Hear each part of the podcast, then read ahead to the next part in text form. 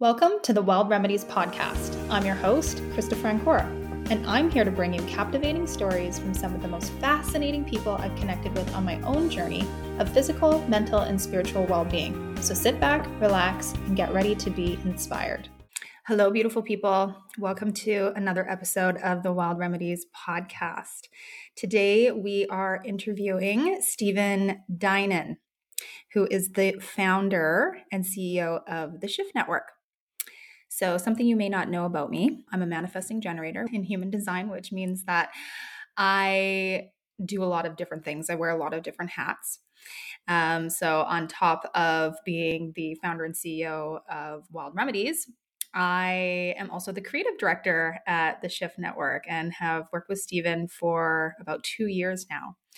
And I absolutely love working with Shift. You know, being an entrepreneur, I've found it difficult in the past to align myself with other companies, mostly because I want to do things a certain way and all of these things, which can be difficult uh, when you're working for a corporation. However, I've just had such a beautiful experience working with Shift. Um, I just find that Stephen has such a beautiful way of leading a spiritually based company in a way that allows people to just be able to contribute with their gifts for, for the greatest good.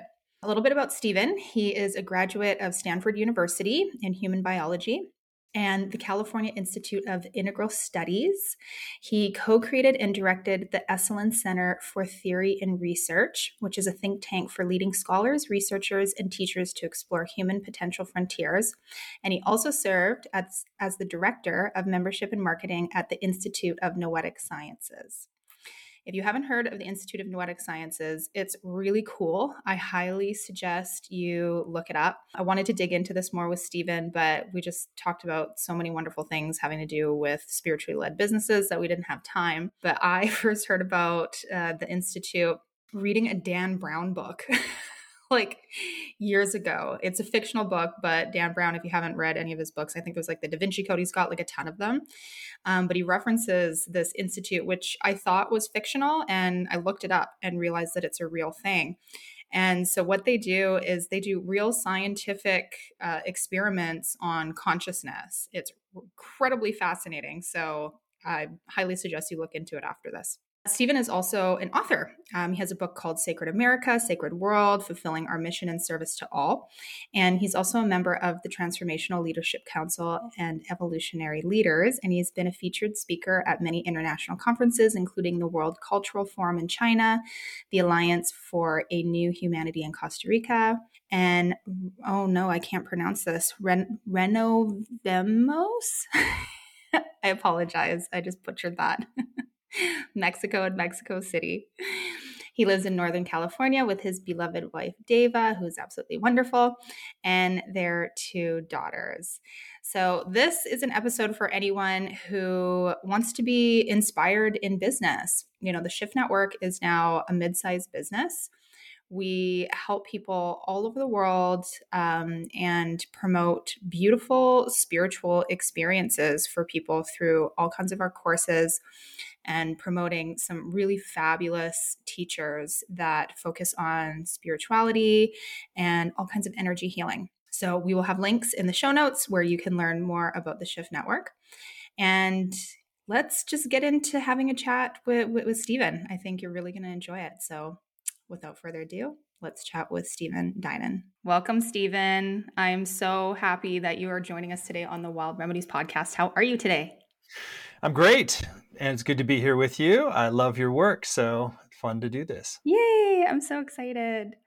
For everybody just listening, um, Stephen is an absolutely wonderful entrepreneur, merging business and spirituality, and I've had the pleasure of getting to work with him for the past gosh, it's almost two years now, I think, hey, at the Shift Network. Mm-hmm. Yeah, yeah. So um, I support the Shift Network with some creative stuff. I'm the creative director there, and I've absolutely enjoyed my time working with the company that you've built, Stephen. It's such a beautiful culture. Thank you. Yeah, when you add to it. Thank you. Yeah. So again, so excited to have you today, and just to get to pick your brain a little bit about, you know, I really would just love to know about how your background and how you started the, the Shift Network. I know it's a really cool, divinely guided um, experience, and I'd love for the listeners to hear all about it. Yeah. So yeah, where to start? I mean, so I wasn't always on a spiritual path in my sort of in my teenage years. I was super ambitious and always going after like the next big run up the next mountain. I was very competitive into sports and trying to, and, you know, I went to Stanford undergrad. And so I was kind of like running up this next mountain all the time. And and actually it was as an undergrad, um, I was I was judgmental at first of people who were who I knew who were doing uh, who were experimenting with psychedelics. But then I tried psychedelics with and opened up this whole other experience of the universe. It was clear that it was like the sort of scientific materialism that I was largely my dominant paradigm at the time wasn't adequate. It was had some shortcomings, and that there was a whole other layer of reality that was really a sacred reality, and that there's a whole different way of being within the world. And so I kind of, that led me into things like Tibetan Buddhism, and I started doing things like past life regression hypnosis and exploring shamanism and transpersonal psychology. And I got very voracious with books and experiences. And that eventually led to uh, the California Institute of Integral Studies, where I studied East-West psychology. So I got more steeped in the frontiers of the fields that were interesting to me, like the interface between psychology and spirituality, and what were the leading edge disciplines for transformation. And I didn't have a particular game plan. I was more just curious and wanting to explore. And that curiosity and exploration led to India, led to um, a whole variety of other places, and eventually uh, landed me through a series of synchronicities at um, at the Esalen Institute. So I'd gotten a master's degree in East-West psychology. And so I, I had this role for a while where I was Michael Murphy's sidekick. It was sort of not the official job title, but essentially activating uh, think tank Uh, things on the leading edge of different fields, subtle energies research, survival of bodily death, integral capitalism. So what I got good at is seeing what is, where is the, where are the leading edges of a domain? Where is the culture evolving to the next level? Where is the paradigm shifting? And who are the people who can catalyze the next evolutionary leap in that area? So we would convene fifteen to twenty thought leaders, do deep dives, synthesize what's going on, create strategic plans for what research needed to be done. And it was, it was a really interesting job, but it was very kind of academic and think tanky.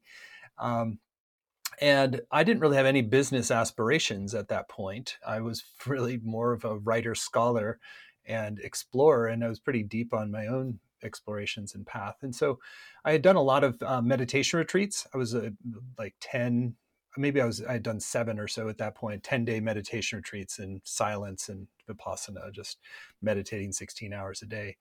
And during one right around the turn of the millennium, so this goes way back, I just, my crown chakra opened up the top of my head, and sort of this vision poured in for days. Like it would just all these details, and Whoa. It was a, it was one of the most powerful kind of openings I'd had. And it was really clear that I needed to create this somehow, even though I didn't have a background in business or didn't have any money or didn't have any, you know, I had a lot of things that were lacking in my uh, toolkit at the time. But it was just really clear that, no, this is like what I would need to dedicate my life to. And because it was so palpable and so powerful and so real, and a lot of the details be like affiliate plans and local hubs and online network, and you know, we've only built like three percent maybe of that original vision. And, uh, and I, th- I assumed it, I could get it done a lot faster, but their technology needed to evolve, and I needed to evolve, and all these other things. But, but basically for three days, I just got this like kind of, you know, burning bush moment of seeing what I needed to do with my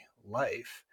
And, uh, and then it took a long time to build the capacities to deliver. So I tried to get it off the ground, went pretty much belly up financially, uh, had to then back into some other ways to do it, build capacity and skills. We can go into some of that, but I think the, the most salient point for entrepreneurs out there is just to, first of all, trust when you have a sense of like a higher vision that's really compelling you, that feels like it's yours to do. Just trust that as your North Star, and then see whatever setbacks come as opportunities to grow yourself, to, to be able to deliver that, rather than it's like a signal. It's like, oh, maybe that the vision was wrong, or that that's not the right direction. It's more like, oh, this is just, these are, these are ways to, they're going to test me and grow me and, and lead me in some other directions. But I, I, I think that the thing I did probably um, that I'm most proud of is just stay loyal to that that North Star download vision that I got. And it took a good ten years of laying groundwork in different ways to eventually be able to get it off the ground. And, uh, and, you know, now we are, now we've started to deliver on that vision, but still a big vision relative to where we are.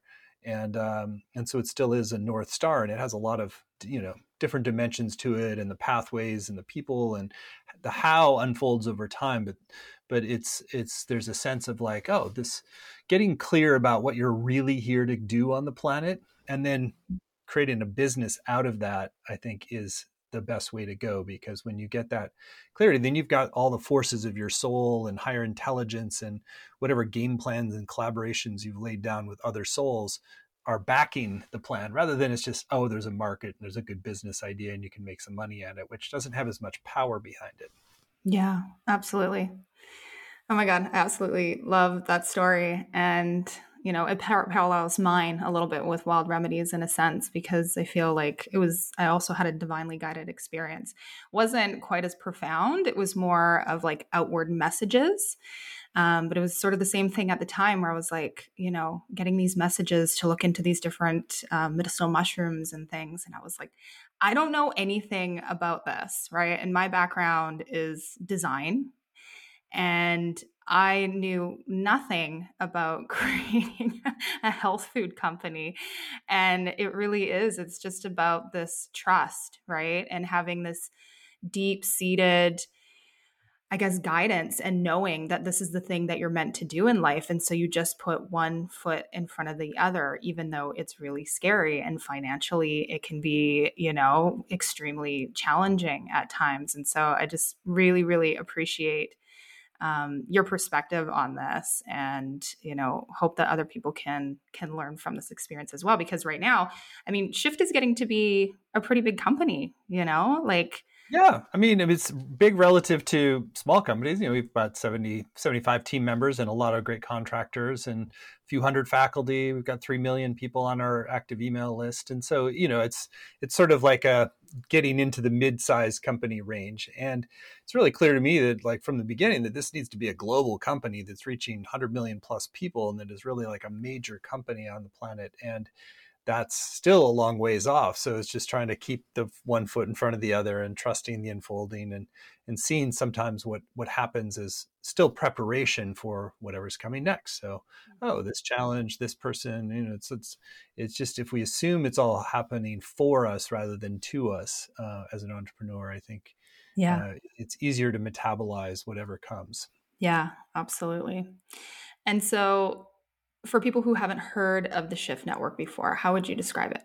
Well, really, and, and on the simplest, like, metaphysical level, it's like we're just amplifying the wisest voices we can. And so we're creating a platform that allows the most awake, conscious teachers in different modalities of personal transformation to teach mostly live programs, and then eventually evergreen programs uh, to a global audience. And so, you know, I think we're in our our sweet spot of genius when we take somebody like Puma Quispe Singona, who's, uh, you know, raised from the age of six by his grandfather to be a medicine carrier within his lineage in the highlands of Peru, lives in Chinchero, and he got turned on, somehow got turned on to us through, featured in a summit, and now we're doing all these programs, leading a trip down to, to Peru, and his grandfather told him he was going to be a world healer someday, and he didn't even know what that meant.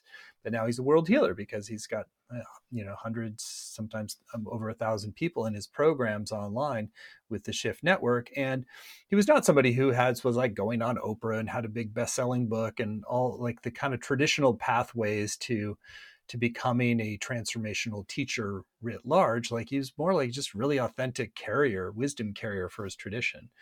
And so that's when I feel most proud of what we've created, when we can take people who have, have real genius and gifts and wisdom to share, but they might, don't really have the marketing, internet, all that kind of chops to get it out there. And then we can help amplify them and make them into a global voice that can, people can really receive. So, you know, that's, um, you know, there's, pl- there's plenty of teachers who have been very well established and sold a million books and this and that. And in some ways it's great to feature them, but it's, it's not as much of a value add for us to do that, since they already have access to a global audience. But it's like providing that next tier of teachers who are up and coming, who might represent wisdom lineages, who don't have internet skills, who haven't ever published a book, giving them a platform in which to really teach a dynamic live environment with people around the world. Um, that's that's when it's sort of most exciting what we're doing. Yeah. I remember when uh, I first started at Shift and I saw that Puma was one of the faculty, and I was just so delighted because I met him about, gosh, ten years ago now uh, when I did um, a trip to Peru, and he just has the most fabulous energy. Like, he's just the happiest guy that I think I've ever met in my life. And, you know, a lot of his focus was tourism in order to, you know, bring revenue and, and things to, to his community and being able to show people um, the, the, the, the tradition in that area. And I'm just, yeah, I absolutely love that you guys are able to amplify voices like his and also be able to have people experience the medicine that people like him yeah. are, are able to provide. That's really, really exciting. Yeah. And as a change strategy, I mean, what's clear to me is that most of our real challenges as a species come from um, a lower level of consciousness. We're kind of stuck in a more egoic, competitive, you know, sometimes violent way of engaging other humans. And so the more we evolve ourselves into our own divine self, into our our higher self, that we have more of our potential to access. We're more clear on what we're here to do. And we're also more embracing of the entire human family. And so when we're amplifying wisdom voices from every major lineage, that also is helping to heal some of the, the breakage points in humanity and uplift the consciousness. So, so on a simple level, if we e- evolve enough people's consciousness on the planet, we're going to have a much better planet, and we'll be able to, you know, make the shift in time to a, a more global, integrated, peaceful, healthy, and prosperous civilization. And uh, I do believe that we're, we are going to make it. I think it's going to get precariously close. And that's part of how humans often learn. You have to kind of go up to the edge of things and, you know, it seemed like maybe it's never not going to make it over the edge, and maybe we're going to have an ecological crash. But I actually think we are going to make it. But it's it's this kind of gradual up-leveling of consciousness that is behind. It's a driver. It's not as obvious, but it's a driver of, like, when you have more awake, clear, aligned human beings who aren't acting out their trauma, who aren't polarizing against each other, then it's, you know, it's just a lot easier to create a healthy and harmonious planet. Mm-hmm. Absolutely. Yeah. And I feel like that really is the importance of what, you know, you're doing, what we're doing by, you know, showing people that it's important to honor the wisdom traditions and become open to more things like metaphysics. There is just so much out there that um, I think a lot of people don't don't realize there's more to to reality, and there is a huge shift in consciousness happening right now. It's a little bit uncomfortable. Well, it's really uncomfortable, but it's definitely leading us down a path that I, I agree with you. Like, I think things will get better. It's just it's a it's a challenging time right now. Yeah. Yeah. Yeah. And people have need, yeah, people need this information more than ever, you know? And so yeah. What's cool about the Shift Network for anybody that, that that's listening, um, there's just a huge body of work from some of the most, like the, the, the biggest leaders in the, the industry when it comes to energy healing and metaphysics. And again, like, um, wisdom traditions, and it really is just a source of the best quality teaching I think there is out there for sure. Yeah. Yeah.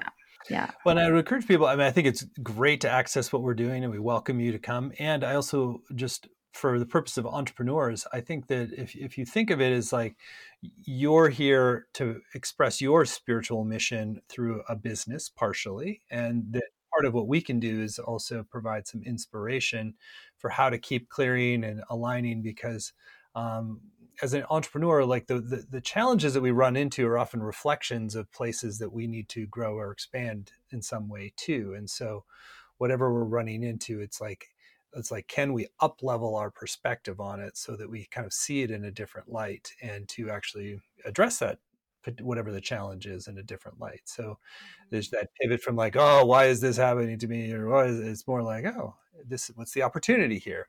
What's, how do we take it to the next level? And so I think if you approach entrepreneurship from a spiritual lens, you, it's actually makes it easier and ultimately more effective to do so, because we're not getting bogged down in certain patterns. Uh, we're sort of like, oh, being curious about how might how might we approach that differently? How might we how might we change that direction? Yeah, yeah, absolutely.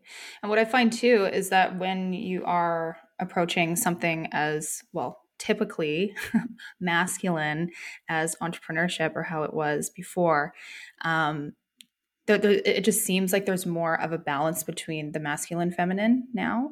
Mm-hmm. Um, I very much experienced that at the Shift Network, which I think is is really beautiful. Is that something that that you've noticed as well, or try to focus on? Yeah, it's actually, a, I think of the root level shift that the planet is going through is the rebalancing of masculine and feminine. So, you know, when we when masculine is kind of predominated, which it has largely uh, for millennia, it's like it creates certain systemic, you know, problems. So violence between nations and sort of like increased polarization. There's there, and then so like as there's this upsurge of the feminine and also a reclamation of spiritual lineages that are led by women and women mystics. And there's a lot of that that we do. And probably seventy-five or eighty percent of our customer base are also women as well. So there's a reclamation of a more feminine approach to spirituality, to awakening, to practice. And as we do that, we kind of balance ourselves out, and then we're better vehicles uh, for this kind of emergent paradigm perspective to land in. And so I think uh, traditional business has been a highly masculine tilted, um, in, you know, industry just in general, is like a lot of the values and the priorities. And I think now we're sort of really learning how to integrate a more female leadership, more feminine perspective.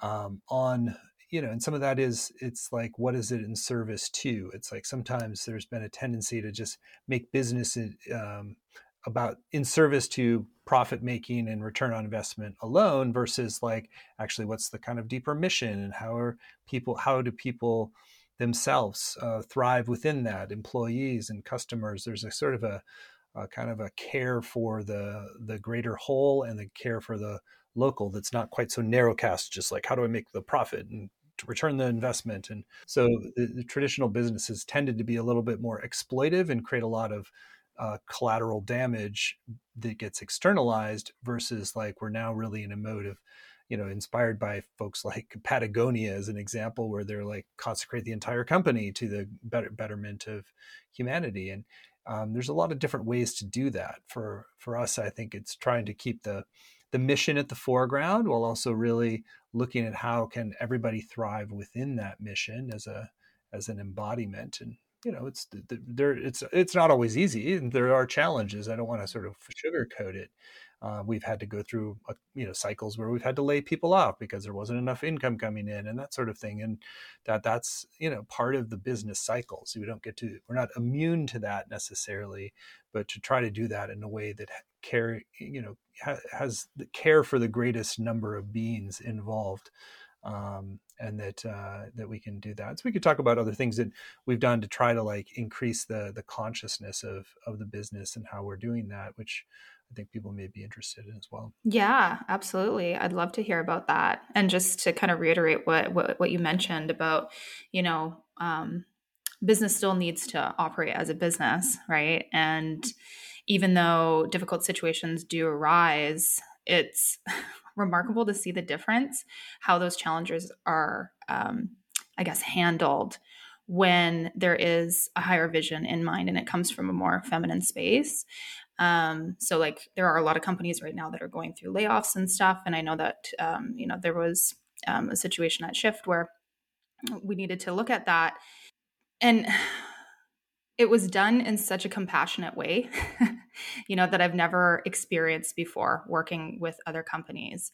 And even though it was difficult for all people involved, it was, it, it was very evident that it was difficult for, for everybody, right? It wasn't just somebody at the top being like, okay, well, this is what's best for business, and we're just cutting people out.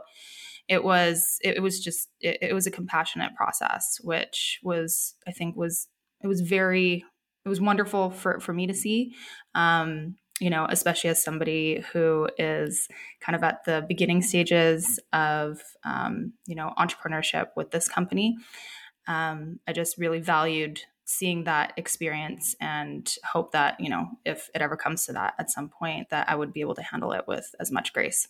Great. Well, I'm glad that I'm glad that that's that was how it all landed for you. It was definitely hard. And, you know, as I said, it's is those are the, the moments that you you can be most difficult to enact your values. But I think one thing that's, you know, just that we try really tried to do uh, fairly early on is have more consciously articulated set of values, and uh, that, that then we're holding ourselves to that standard. So this is where it's like having a higher mission that inspires people. It's, it's not just um, something to put down on a piece of paper, but it's something that kind of helps to focus our collective attention uh, on something bigger than any individual. And so Um, so the mission and the the vision of where we're headed is like really important, because that starts to crystallize something in people's consciousness of what's possible. And so a lot of my role is always trying to be painting those pictures of the visionary possibilities that we're moving towards.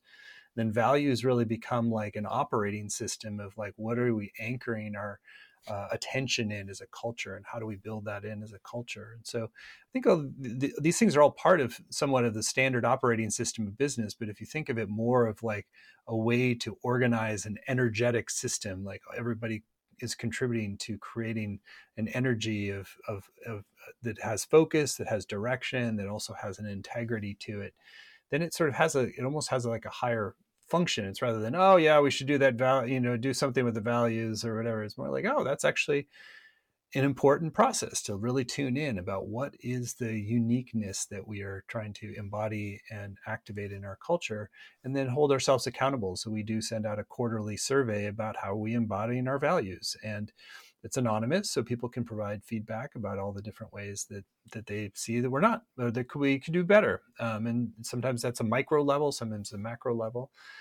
And, you know, can't always make all the changes right at once, but it does, it's more like this keeps you on the journey of of embodying the values more and more. And that creates the integrity, which then ultimately attracts and retains people. And I would say one of the things that I've been most happy with Um, with the, like the in the, in some ways the aftermath of needing to do some downsizing is that we didn't lose anybody else. So it's sort of like there's like oh there's uh, people still kind of were were invested in the in the community, the vision, and the mission. So sometimes it can create a whole wobble, a longer term wobble in the culture. So you know they say that um, in big as you get to be a bigger company or mid sized company, it's like culture tends to become more and more important as a way to sort of um, keep people operating at the same level. Because there's a lot, you know, people come in with all sorts of different backgrounds and experiences. And so there can be mixed motives and sometimes lower motives. And it's like, you want to kind of set a high bar for, for what the, what the company can be. And then I think there's also just a, a role for really um, embracing people as their full selves. So that's part of why we do have a community um, call every week, every week, our all company call, and we do a fair number of community centric things, and um, or, uh, having breakouts and encouraging people to reflect on deeper dynamics, and um, sometimes doing meditations and practices together, because those things are unifying and they also express our, our values. We used to do those in circles when we were small enough and we all were local that we would kind of meet in circle and kind of take off our work hats and just share on really kind of a heart and soul level and be really real with each other. And that creates an environment where people don't feel like they have to have a work hat and a, and a person, personal hat that are fundamentally different, or like a facade they put on at work, that they can really be them. And that makes a difference in terms of feeling like if they're going through a hard time, they can share that with their colleagues, or that they can be real about um, some of the challenges they might face in their, in their life. And so I think that all those all those are part of creating a more conscious enterprise. Uh, we also did things at the beginning, like we set aside two million shares, about twenty percent of the founding stock of the company. We set aside for, to dedicate for nonprofit foundation purposes. And through our whole journey, we've done um, philanthropic events. We've raised money for different charities. We've Um, you know, made commitments to indigenous peoples uh, with a declaration of commitment to the indigenous peoples. We did a whole Peace Week and Peace Ambassador kind of training, and created a World Peace Library. So We've had um, commitments in the fields of women empower, women's empowerment, of peace building, of indigenous um, and indigenous uh, rights and and activism, as well as uh, what I call uh, uh, politics two point oh, or de- I'm sorry, democracy two point oh, where it's more about like, you know, being involved in democracy, not as much as partisan politics, but as more of like just really seeing our civic duty as part of our spiritual practice as well, and how to engage in that with that uplifts the collective and focuses on collective problem solving. So we did a whole series of, of conferences in Sacramento focusing on game-changing innovations. And as only one ga- example, um, there's a fellow named David Gershon who'd created this beautiful program at a local level called Cool Blocks and started to do Cool Cities. And we encouraged him to do a whole Cool California presentation and show how California could lead the way. And eventually got him connected with the governor's office. And, and now it's like, you know, California is, has been implementing and working with him. And there's, you know, got several billions of dollars of funding behind this initiative to basically decarbonize the economy of three cities first by twenty thirty. And then twenty-five next year, they're going to be submitting applications. And it's like basically making a major contribution to climate change. And we, so we helped to incubate that and uh, to empower David to, to have a platform and stage to reach more people, introduce him to people. So those are all, we've done a lot of those kinds of things in parallel. And sometimes we've gone a little too far. Like we like, oh, lost,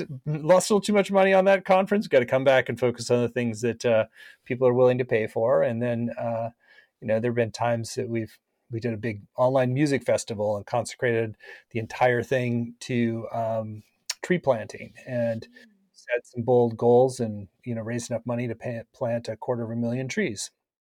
And uh, so we're still en route to our larger goal of planting a million trees as a forest. And we do plant uh, uh, ten trees a month for um, each employee as part of a carbon offsetting forest restoration project. So those are just some of the kinds of things that we do. And so thinking about that is like, it's not just um, nice and philanthropic. It's also good business too, because it's like people, um, people these days, they have a lot of options of where they can work. People want to work somewhere that they're proud to be and that they feel good about and that aligns with their values. And so, so it's part of attracting high quality caliber people and, and retaining them to sort of walk your talk and have some uh, positive impact initiatives that, that, um, can stand by. We also have done a number of things in the kind of racial healing arena and, um, you know, everything from podcasts to donations to tra- uh, some trainings. And so there's been uh, various areas that we feel like are helping to shift the collective uh, in a positive direction that might not be as easy to monetize, that have nonetheless felt really um, important to invest in. Yeah, absolutely. And I mean, that contributes so much to the work culture, I think. Um, I know for me, the philanthropic work that Shift does is incredibly important. And it's significant too, right? Like the amount of philanthropic work you guys do is is a lot. Like there's been a lot of money and time donated to really amazing and worthy organizations. And to me, that just also shows a lot of integrity, right? Like that's really how we move things forward when we are wanting to, um, you know, make better changes in the world. Yeah. And another really interesting thing too, is that what I hear time and time again from, you know, folks that work with Shift is that it, it, it there's very much a family dynamic. Everybody feels like this is family, but everybody's remote right now. And so that's really cool that people are still feeling that like that, even though it is remote, a remote working situation. Um, has has everyone always been remote? Like you guys had an office at one time, didn't you? Hi, I'm Maddie. Let me tell you a quick story of how I'm supporting my P C O S with Wild Remedies Spice Chocolate Magic Latte. First of all, I'm a registered holistic nutritionist, so you know I'm investing in finding long-term, sustainable approaches to wellness. Living with P C O S, when things are feeling a little out of balance, it's common for me to wake up groggy, have blood sugar crashes throughout the day, or become totally overwhelmed by daily stressors. My morning coffee was causing blood sugar spikes, anxiety, and tummy trouble, so I swapped it for Wild Remedies Spiced Chocolate Magic Latte about a year ago, and believe me when I tell you that the change has been insane. Each sachet has three servings of wild Siberian chaga, a powerful antioxidant-rich adaptogenic mushroom that helps to fight inflammation and fatigue and regulate the immune system. It tastes like a creamy hot chocolate with just a hint of spice, and it keeps my stomach calm. Since swapping, I feel more clarity and calm throughout the day, and my morning magic latte helps to set clear intentions for the rest of my day. I save fifteen percent on my monthly subscription at wild remedies shop dot com, and at two dollars and fifty cents per serving, it's saving me a ton on Starbucks runs and supplement orders. Check out the links and promos in the show notes to get your own. Your adrenals will thank you. Yeah, we had um, we had office and little campus, and we've definitely focalized more around the local, and we would try to hire locally so that people could come in. Um, it's really more. It started to kind of widen, widen um, pre-pandemic, and then pandemic kind of accelerated things because um, a number of different um, executives. There was one that one was getting married to somebody on the East Coast, and so she moved out. And then, it, but it, it ended up being really good because it just allowed people, allowed us to hire the best people where they were and to not worry as much about location or FaceTime. And, um, you know, I've kind of, I've become a fan of remote work also for myself too, in my own lifestyle is that we are now, um, we have a, two daughters, one is uh, almost three and, and one is five. And we have a little school on our property. And we also have been activating this interesting side vision of world schooling hubs. And so the thesis is that, you know, world is your classroom. And so we're, they're technically, uh, the five-year-old is technically uh, homeschooled, but we have a kind of homeschooling pod. And then we are doing that um, also with six weeks in Mexico in the winters. And so we, um, not only is it lovely to be in Mexico in the winter, but it's also a good cultural um, exchange opportunity. We want our girls to really grow up a sense of being global citizens and uh, and being able to not just take a quick vacation somewhere, but kind of get into a culture. So, you know, we're looking forward to sort of cycling more cycles of that, where it's like part of a new education model where we're built, bringing in more of our kind of personal transformation practices and communication practices. And, you know, the, the girls, they, they know a lot about a lot of things that I, I certainly didn't when I was five years old. And, uh, and so bringing, being able to work remotely allows me to sort of just work on normal schedule from Mexico. And we had, uh, we were partly inspired by one woman named Ana Maria on staff who didn't even have a home base, or a, kind of had a home base in in in California um, with family. But basically, she and her husband and two kids were just, they would go and live for three months one place, live for another place three months, live for another. And she, she had done that for several years and was working well for Shift. And so it was like, wow, that's a great model for raising their kids more globally and internationally. And so we decided to kind of approach it a little bit more like a portion of the year. But I think working remotely allows you to do that and, and to design in sort of, you know, things that are more of your vision for what you want for your life, or bucket list things, or cultures you want to explore. And that creates a certain dynamism of, um, yeah, of your own, of your own growth as an entrepreneur too. So I think that's, obviously there's a burgeoning population of digital nomads out there, but I think even people who want to build um, not just a, a solo a solo thing, but build a company, you can do it pretty effectively now remotely. Yeah. Yeah. And I think people are really searching for that and are kind of used to it already too, right? Like everybody is pretty digital now. Um, and I know for myself, I feel like I'm actually really lucky because when I was in design school, gosh, I don't know, fourteen, fifteen years ago, It, the word digital nomad wasn't even a thing. And I didn't really realize at the time that I had an entrepreneurial spirit. Uh, but I feel like there's really no other way that I can function than working from home. Uh, you know, I've, I've worked for companies that have had really cool offices and whatever, but just, just, you know, the nature of having to commute and all of these things, it just takes big chunks of time out of your day. And I love the aspect of being able to, you know, connect with friends and, you know, the social aspect of going to, to the office from time to time. Um, but I also really do value just being able to, like, you know, have extra time in the morning to do a morning routine or wh- whatever that is. And I think a lot of people are now kind of expecting that a little bit too, or at least being able to have the the flexibility. So it's great that Shift embraces that.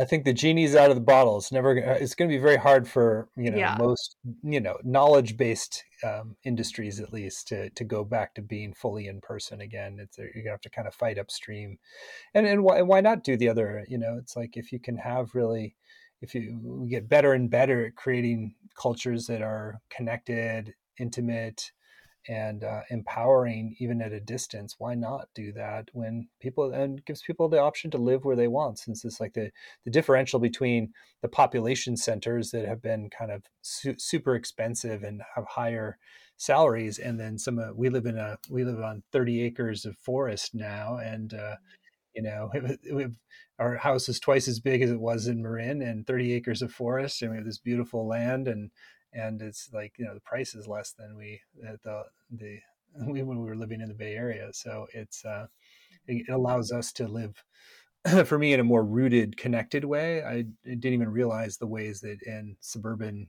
uh, suburban area of San Francisco, I just was there's a kind of a buzziness or a disconnection sometimes from the natural rhythms that that fuels certain patterns, a little kind of like hyped up or something. Whereas like living in the trees kind of settles things into a deeper rhythm too, which is good as a balancer for me as being a C E O of a company. Yeah, absolutely. You're living my dream, Stephen. I want to get You're living your dream. Well, I've been chatting with my sister, actually. Um, she has a small farm in Northern Canada, and she wants to move down south. And I'm also feeling very called to, to to get some land. So we're thinking about purchasing some some land together, and potentially, you know, having a healing center or something on there at some point. And how lucky are your little girls too that they get to grow up in that way? I also kind of have a similar vision. If I ever had children, I don't know if that's um, you know on on my path, but that would definitely be a non-negotiable for me as well, is for them to be able to have an alternative education. Um, mm-hmm. I hated school as a kid, like just despise it. I questioned everything. Like, why, why do I need to be here for so long? Like, can we just cut out recess and lunch so I can go home? Like, this is just such a waste of my time. I hate it. That's funny. Yeah, it was just, it was not my jam. Like I did well in school and everything, but I was just like, literally just give me the book. I'll read it. I'll do the test tomorrow. I'll ace it. And then just yeah. leave me alone. I just, yeah. You were designed to be a digital nomad.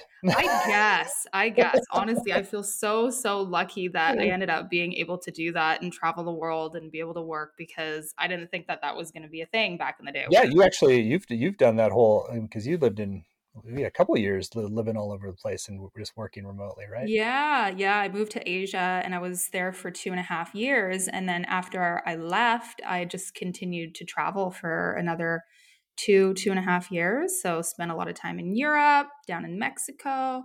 I actually lived in Salt Lake City for like six months, which was kind of random, but yeah. Yeah. I spent some time in California as well. So it was great. Yeah, it's, so, it's so it's so enriching to do that, and I, I think that if if um because I know you have a lot of entrepreneurs who listen to this, it's like if you if you if you build the your your lifestyle or to work your optimum lifestyle to work with the company, it also is going to nourish you in a deeper way. So for me, like I often find that sometimes the cold, wet, dark of winter gets to be a little bit much and kind of like dampens my spirits a bit. So it's like, we're like, well, why don't we spend six weeks in Mexico and figure out how to do that? We actually have ten families going with us. We're bringing two teachers. So we have like our own little schooling pod down there. We've got our whole compound that's rented out, and it's sort of super fun. It's like people go out at night, but everybody works during the day. They all work remotely. So, so we have our kind of little, you know, pop-up school and, and, and, you know, ten families that we like that are all going to be there with their kids. And so it's sort of like, why not design? I mean, it takes, it took a little while to get it off the ground, but it's like, why not design it that way? And then it's like, you come out, you know, mid-February, the sun's starting to come back and we're, you know, tanned and relaxed and happy and uh, have swimming in tropical water uh, for the winter. Yeah, absolutely. Not the worst way to do it. I love that. Yeah. That's amazing. Um, well, I'm kind of curious about what some of your daily practices are maybe that allow you to show up for such a large mission and yeah. the company. Well, I mean, I was I was joking with you before we started that it's like, uh, you know, having two young children has t- is uh, knocked a few of those practices out, but I'm gradually adding them back in. So I'll tell you which ones I'm, I used to be a two hour a day meditator. Um, and I found that was a great baseline. I did a lot of meditation to just kind of deep, deep solo dives, also time in the backcountry by myself. So I find there's, there's something about like cultivating that inner channel to your own highest intelligence, inner guidance, that I, I find it's helpful to do something that's kind of like a solo nourishment of that. So I used to spend time on Shasta every year and spend three days in meditation up high on the mountain and just kind of get clear on a lot of things. And so what I've been doing now is building back in where I have two nights off and actually put a bed into our office space here in town, which is not that far from our house. And I, I sort of sleep here and unplug from the family matrix and get a chance to just like be in my own creative rhythm and juices. And so I think it's taking whatever time it is to sort of like really come back into your own knowing. Um, so for me, I had some meditation does that, some yoga. I've been trying to get back into two days a week. I like automatic writing is a really interesting practice that I would recommend to people. Mm-hmm. You mentioned you that. Cultivate, you cultivate the ability to just sort of turn down, and you can actually track it neurologically now. You turn down the centers of your brain connected more with ego and analytical mind. And then you can You could start, it's easiest to start with like um, just asking questions if you want, of like like conversations with God style, just ask a question and then just see what starts to come is like a little inner voice, if you will, and just play with it. So I have thousands and thousands of pages of, of uh, automatic writing, which is really helpful for business type stuff as well. And then I find deep dives are really good. Like we're leading this uh, trip to Peru, and that's going to include doing uh, plant medicine work with Puma and some of the other um, teachers down there. I find that that's, um, as it's coming online as a legal practice, people are talking more about it and how powerful that can be. And so I do uh, think that can be a really powerful part of, and a lot of entre- entrepreneurs who get great business strategies from, from that. So meditation retreat, yoga retreat, could be a plant medicine type journey. All of those things are like kind of unplugging from the matrix of your responsibility and really taking the time to true yourself and clear out. Um, for me, I, you know, I think those are, those are some of the key things I do now. And I, and I think the other thing pivot is to really see your, see work as a spiritual practice too. And relationship. So we're right now, because of the first, the last six years are, are with kids under three, um, like we're frankly a little bit um, tough on like keeping our, our marriage like vibrant and solid. And so now we're, we're investing more time and uh, doing things that are kind of like recharging our relationship, whether that's a three day getaway or doing some Um, you know, conscious communication practices, or, you know, exploring Tantra or things like that, that are like kind of rekindling that, the relational field. Um, so I, I find that it's like, what I try to do is like sort of, sort of tune in about what's, what's out of balance, and then sort of like, what can I get into the schedule? So scheduling is, is another thing that I think of as a spiritual practice. Is it anything that's important? If you can put it on the schedule, it's like almost sending this, this a message to your subconscious that it's important enough that you're going to validate it on the schedule somewhere.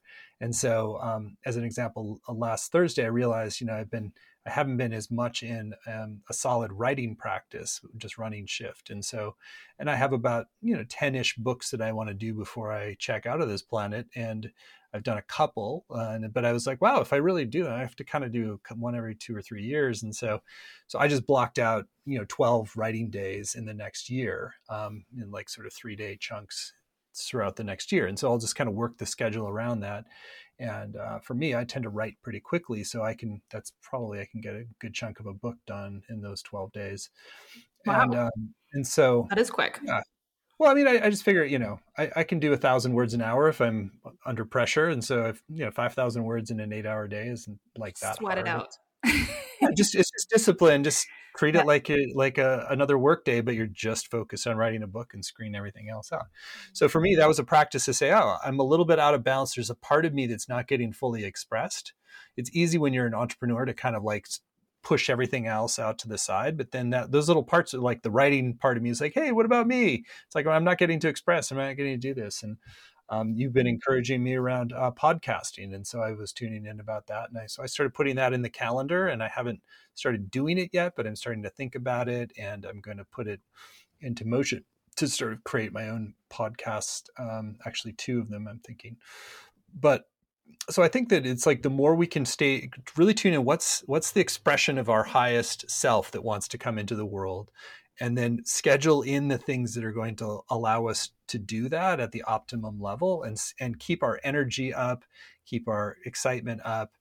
So we're not burning ourselves out week after week, and then we have to kind of do an emergency intervention and just like, oh, I gotta, you know, it's more like each week you kind of get recharged and rebooted, and um, and they're able to to move forward. So I think, you know, there's the basics. There's making sure you get a good night of sleep, making sure you get some, some exercise. Um, but I think, um, you know, for me, some yoga, some and some clear open space that's just kind of unstructured is really important for me to just kind of dream into new possibilities.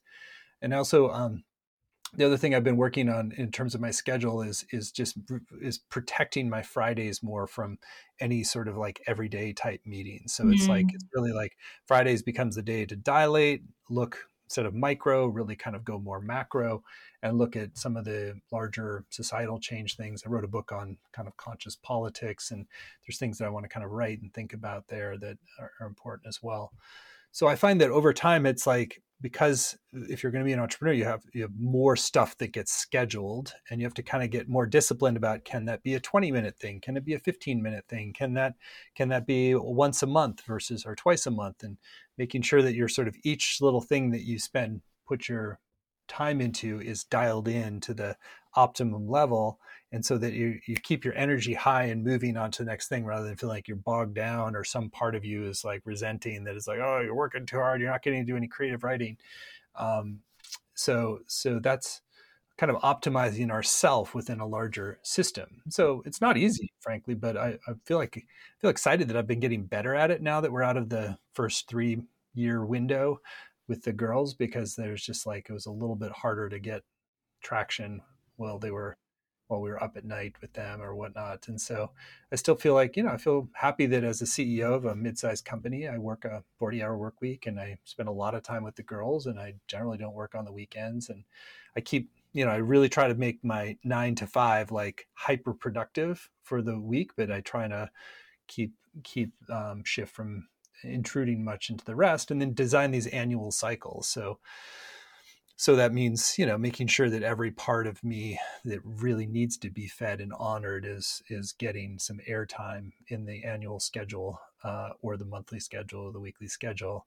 And then I'm not kind of subtly resenting what I'm, I'm carrying. It's more just like, okay, this is part of, part of who I am is being C E O, but part of who I am is being a writer, and part of who I am is being a, a thought leader, and part of who I am is being a dad. And, and, you know, and so that each of those things has their, their um, their prioritization, and then putting it in schedule is sort of like just like it's like sending a little signal. This is important. You can always change it. You know, you don't have to stick to it. You don't have to be rigid. But it's just like you're just sending the message that you look at the design of your week, your your month, and your year, and you can feel like, oh, all parts of me that need to be expressed or have their chance to be expressed, and their cycles of replenishment and rejuvenation that are built into. I love that. That sounds so very balanced. I try to do that myself. Um, I'm feeling called to look at my schedule again.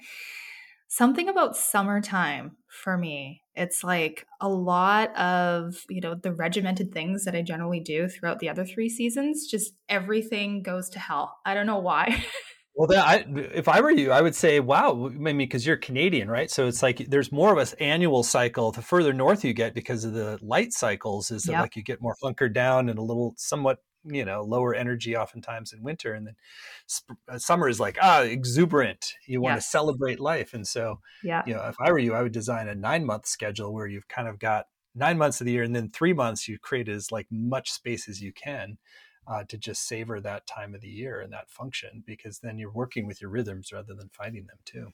Absolutely. And it does feel like that. And even though, you know, the, the winter season does feel like more hunker down and less energy, I do tend to get a lot more things done, I think, because I have to be a lot totally. more regimented because the darkness in the cold. Oh, cold bodies kind of move faster too. It's like I grew up in Minnesota, so I'm I'm, I'm kind of virtually Canadian. So I, I feel like I got that in my bones, where I, I would crank like all through the winter, uh, but because you're always a little bit cold and a little bit like, okay, I got to keep my hustle on here, and uh, and then summers is like get outside. Absolutely, you know? yeah, yeah, that totally makes sense. I'm kind of curious because you mentioned um, your, your meditation practice. Is there a specific type of meditation that you do? You know, I, I, I've done a lot of the Goenka style vipassana, uh, which is more of a scanning the sensations of your body. And there's layers to it that unfold over time. It's hard to get to the deeper layers if you're not in a retreat. Um, but it's, you know, you can, I think that what I like about kind of full body scans top to bottom is it brings, it's sort of an embodiment practice, is you're bringing your awareness into the subtle sensations throughout your body, not just your breath. You can start, you start with your breath, but then as you get your mind more focused, you kind of scan up and down. So from your tippy toes on all the way up. And in a deep meditation retreat, you can actually penetrate your attention deeper in. So you're kind of feeling subtle sensations in your liver or lungs, or you kind of become like this, there's like this ring of awareness that can go up and down. And it's like, there's something about that ring of awareness that actually like cleanses things and brings things to the surface. But that's like kind of hard to get to, for me at least, um, outside of a retreat. But I like the, I just like scanning the subtle sensations, and it's like keeping it agenda free. Um, with that said, though, I do sometimes find it's useful if there's something that I'm particularly challenged by to kind of just hold it in consciousness and to see if something comes. So like there's a kind of a practice of getting more embodied with the sensations and just being in that still point. And, um, but then if you, I just hold it, I'm not trying to solve it or puzzle it out with my mind, but it's almost like you just hold it in consciousness. And then sometimes interesting guidance or crystallization of things can, can come in too. So, so that's like, you know, I don't even know what that practice would be. So I haven't, I haven't found, I did some mantra based stuff early on, and, and I didn't, I didn't find it quite as like, just didn't fit me as well for some reason. Mm-hmm. But, um, so that's, those are the two things I do, um, with meditation. And, but I think that, you know, a lot of the benefits frankly just come from just being really still and, and, uh, just a lot like allowing your body to unfold. And I often find that there's something about releasing subtle energy patterns. Oh, I should mention that body work. I love body work as well, not just because it feels good, but um, I, I just got that on my calendar as a weekly thing. So on, on Tuesday nights, I have a body work now every, every week.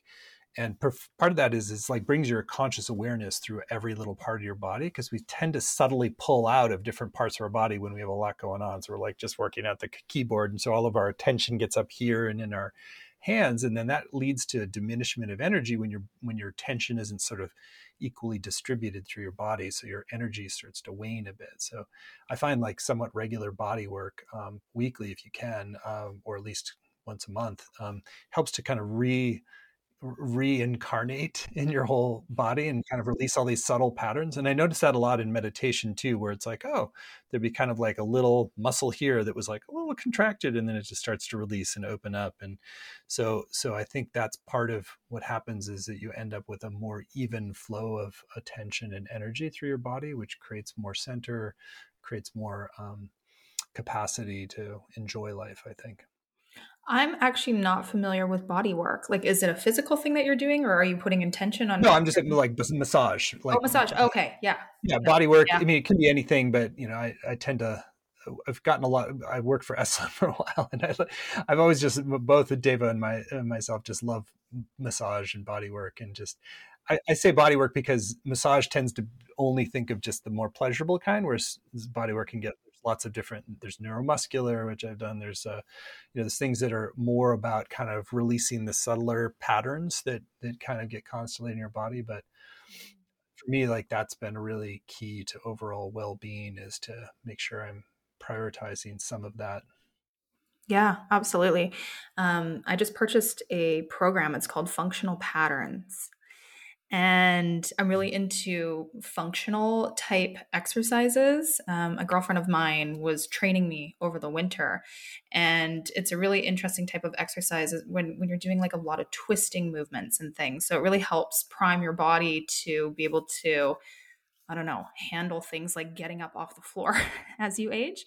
And the cool thing about this program is like the first like four or five weeks of it are mostly body work, right? So you're doing a lot of um, tissue releases with medicine balls and lacrosse balls and all of these sorts of things. And it's really interesting. And what caught my attention is some of the before and afters on their sales page, because they're working with people from all walks of life. So there's some people that have things like, um, you know, certain disfigurements or things with their bodies. And uh, it's like the before and afters are absolutely miraculous. And I find, like, as I'm getting a little bit older, I notice that there's certain things that are tense. I get up in the morning and sometimes my ankles are a little bit sore and I'm like, okay, no, I, I got to do something about this.